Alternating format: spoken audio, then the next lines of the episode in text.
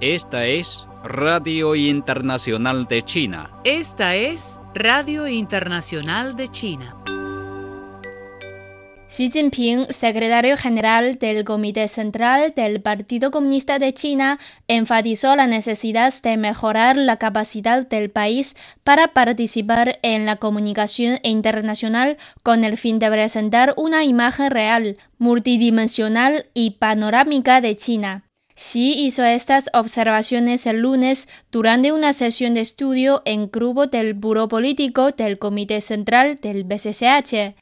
El mandatario resaltó la necesidad de tener una comprensión profunda de lo importante e indispensable que es mejorar la comunicación internacional del país y desarrollar una voz en el discurso internacional que coincida con la fuerza nacional integral y el estatus global de China.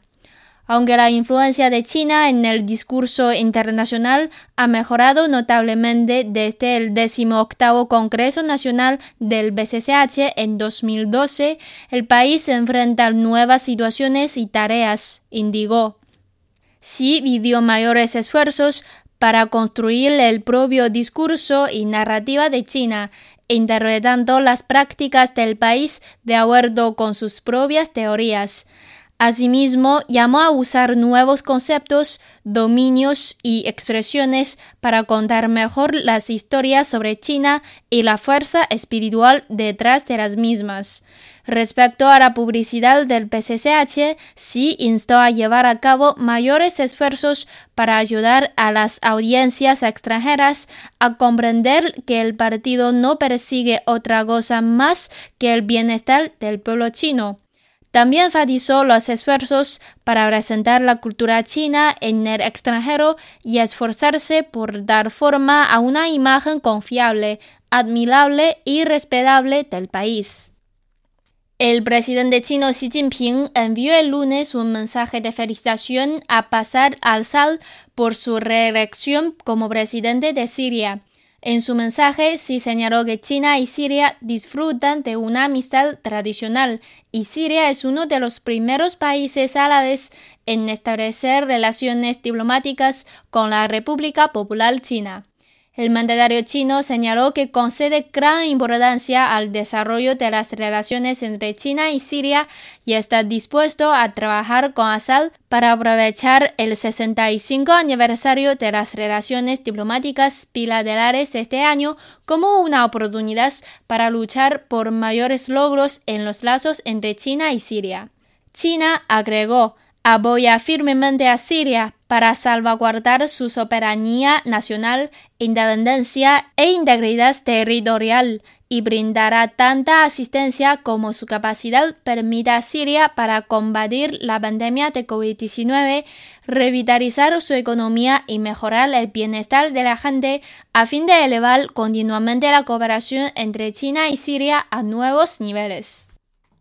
El consejero de Estado y ministro de Relaciones Exteriores chino Wang Yi sostuvo conversaciones el lunes con el ministro Wen Galo de Asuntos Exteriores y Comercio Peter Sijarto en Guiyang, capital de la provincia suroccidental china de Guizhou, tras señalar que las relaciones bilaterales entre China y Hungría han logrado resultados notables en los últimos años, Wang recalcó que la cooperación amistosa entre los dos países han logrado conjuntamente muchas cosas por primera vez. El diplomático chino apuntó que Hungría se convirtió en la primera nación europea en firmar un memorando de entendimiento con China relacionado con la iniciativa de la Franja y la Ruta. Asimismo, destacó la apertura en Hungría del primer centro de compensación en RMB del Banco de China.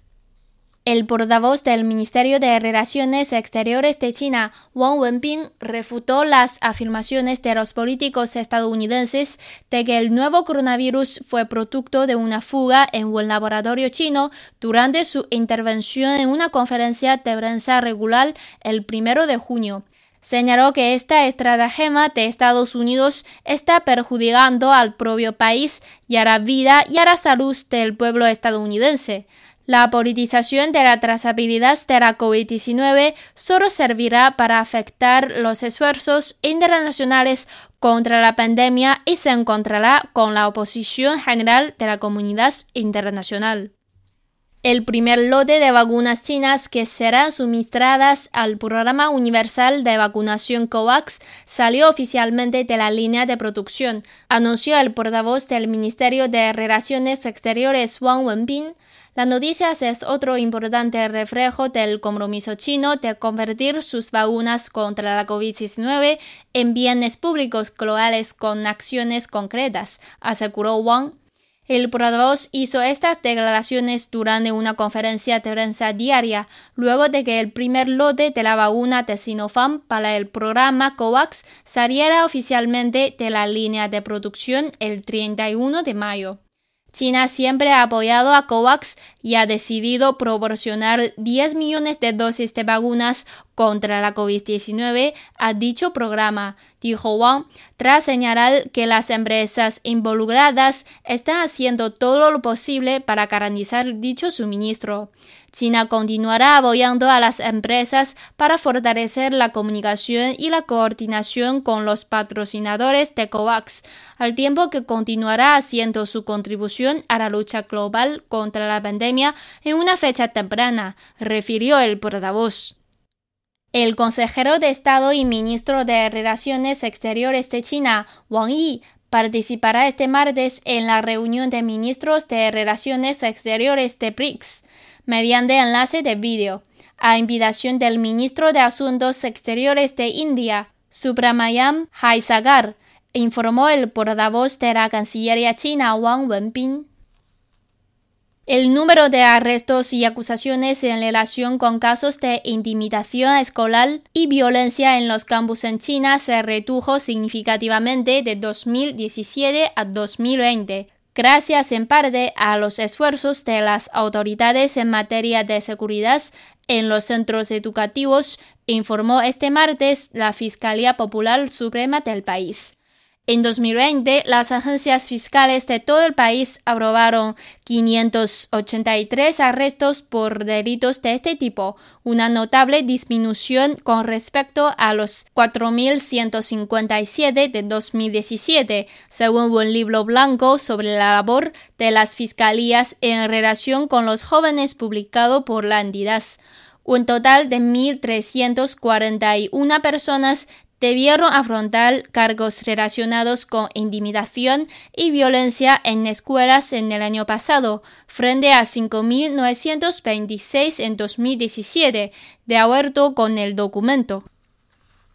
La nueva mega central hidroeléctrica de China en el río Jinsha, en el tramo superior de Yangtze realizó este lunes el último vertido de hormigón de la presa, lo que acerca más el proyecto a su puesta en operación este verano. Con una capacidad instalada total de 16 millones de kilovatios, la central hidroeléctrica de Baihetan en el suroeste de China está equipada con 16 unidades de generación hidroeléctrica, cada una con capacidad de un millón de kilovatios, la mayor del mundo. La presa tiene un arco ultra elevado de doble curvatura con una altura máxima de 289 metros y una longitud de arco de 709 metros. El perdido de hormigón de la presa inició en abril de 2017 con un volumen total de vaciado de 8,3 millones de metros cúbidos para su cuerpo principal. Las autoridades fiscales de China anunciaron este lunes una política para simplificar la declaración de múltiples impuestos para mejorar el entorno empresarial a partir del martes al degradar 10 tipos de impuestos sobre la propiedad. Entre otros, los contribuyentes ya no tendrán que utilizar formularios de degradación de impuestos separados, sino que podrán degradar múltiples impuestos en un solo formulario, dijo la Administración Estatal de Impuestos. Los 10 tipos de impuestos incluyen impuestos sobre el uso del suelo urbano y municipal, el impuesto sobre bienes inmuebles, el impuesto sobre vehículos y embarcaciones, el impuesto sobre el timbre, el impuesto sobre la ocupación de las tierras agrícolas, el impuesto sobre los recursos, el impuesto sobre la reparorización de la tierra, el impuesto sobre las escrituras, el impuesto sobre la protección ambiental y el impuesto sobre el tabaco. El portavoz del Ministerio de Relaciones Exteriores de Irán dijo este lunes que se ha logrado un progreso significativo en las conversaciones nucleares que se están sosteniendo en Viena, capital de Austria. Pero en varios asuntos clave permanecen pendientes de resolver. No hay puntos muertos en las conversaciones en Viena y hemos aprobado cuestiones clave dijo Saez Katibaze en su conferencia de prensa semanal. Los comentarios hacían referencia a las actuales negociaciones entre Irán y el P4 más 1, formado por Reino Unido, China, Francia y Rusia más Alemania, destinadas a revivir el acuerdo nuclear de 2015, comúnmente conocido como Plan de Acción Integral Conjunto. El gobierno brasileño afirmó en la noche de este lunes que todavía no hay confirmación de que el país será la sede de la Copa América de Fútbol, anunciada anteriormente por la Confederación Sudamericana de Fútbol, que sorprendió al país y generó duras críticas por parte de científicos, políticos y la prensa.